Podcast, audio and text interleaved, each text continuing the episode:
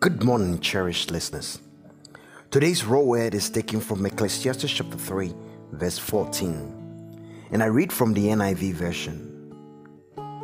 I know that everything God does will endure forever. Nothing can be added to it and nothing taken from it. God does it so that men will revere Him. Amen. What is the purpose of life?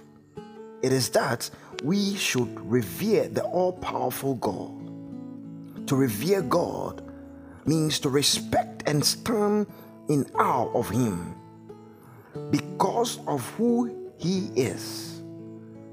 Purpose in life starts with whom we know, not what we know or how good we are. It is impossible to fulfill a God given purpose unless we revere God and give Him the first place in every level of our lives. I pray that we will fulfill the purpose to which we were created on earth.